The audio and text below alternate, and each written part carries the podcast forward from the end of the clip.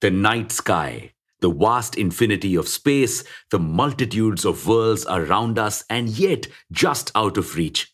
These things have always fascinated humans. Now our dreams gained wings, and to fulfill our curiosity of exploring the outer skies, we launched space exploration programs. One such program that was going to be launched yesterday by NASA, the Artemis mission to the moon. Welcome back to Revolution Read On, a daily podcast where we break down one story from the world of business and finance. Click on the subscribe button to never miss an update from us. Here's your story for today. The Artemis mission by NASA includes four sets of launches. The first of these launches will not include any astronauts, just three dummies, literal dummies, orbiting the moon for six weeks to test radiation levels in space.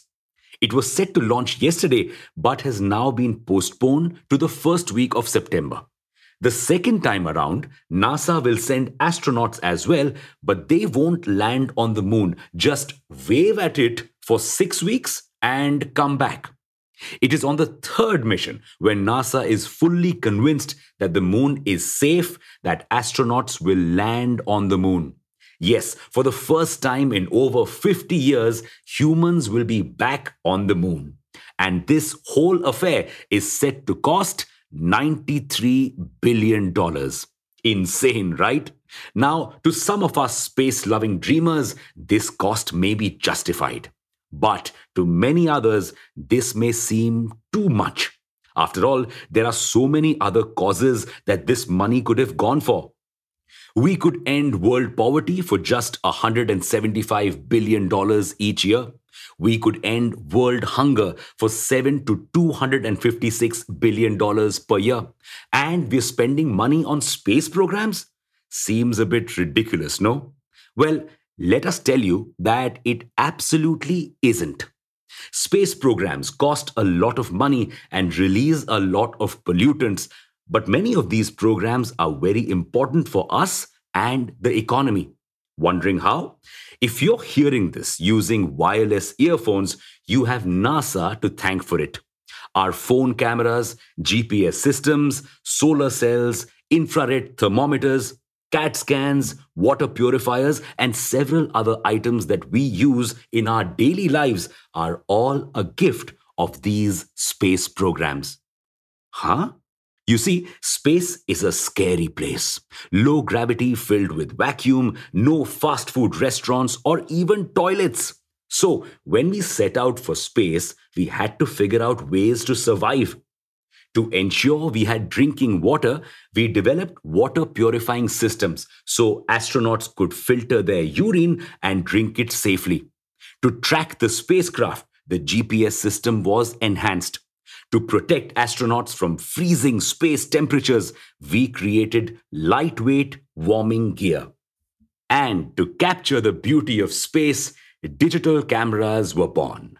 These innovations are responsible for bringing in millions to the U S economy each year.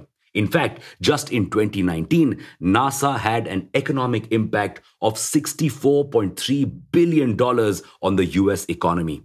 Each U S state benefited from this. That's not all. Space research has also solved a lot of medical issues. Thanks to microgravity, proteins grow in much more purer form in space. This helps us understand diseases better and helps create innovative drugs for them.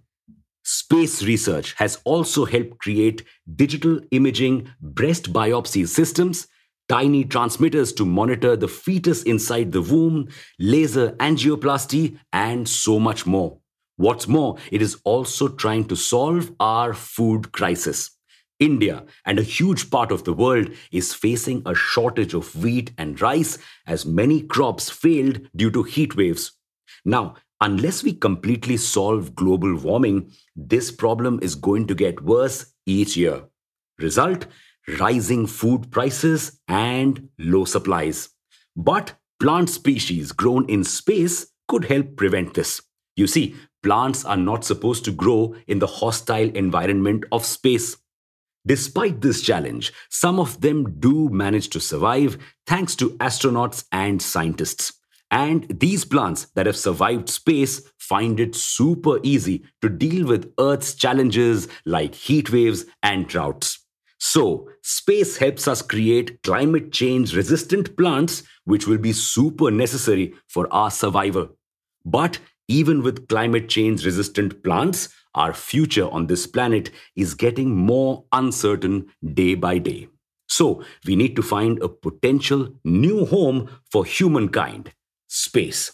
The moon is the important first stop for us to explore the vast universe and beyond. Recent explorations have shown that our Chandamama has some water and ice on its surface. This could be huge for us. This water can be used not just for drinking, but it can also be broken down into oxygen and hydrogen. The oxygen can help astronauts breathe, and hydrogen can help us power further missions into deep space.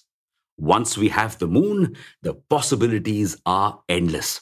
So, you see, space exploration isn't just about putting a man or a woman on the moon. It isn't just about hoisting a country's flag in the outer skies. It isn't just about quenching our endless curiosity.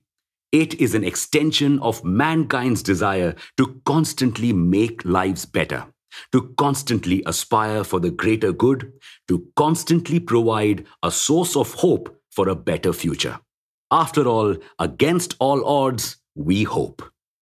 And with that, we've come to the end of today's story. Thank you for listening to this episode. We'll be back with more tomorrow.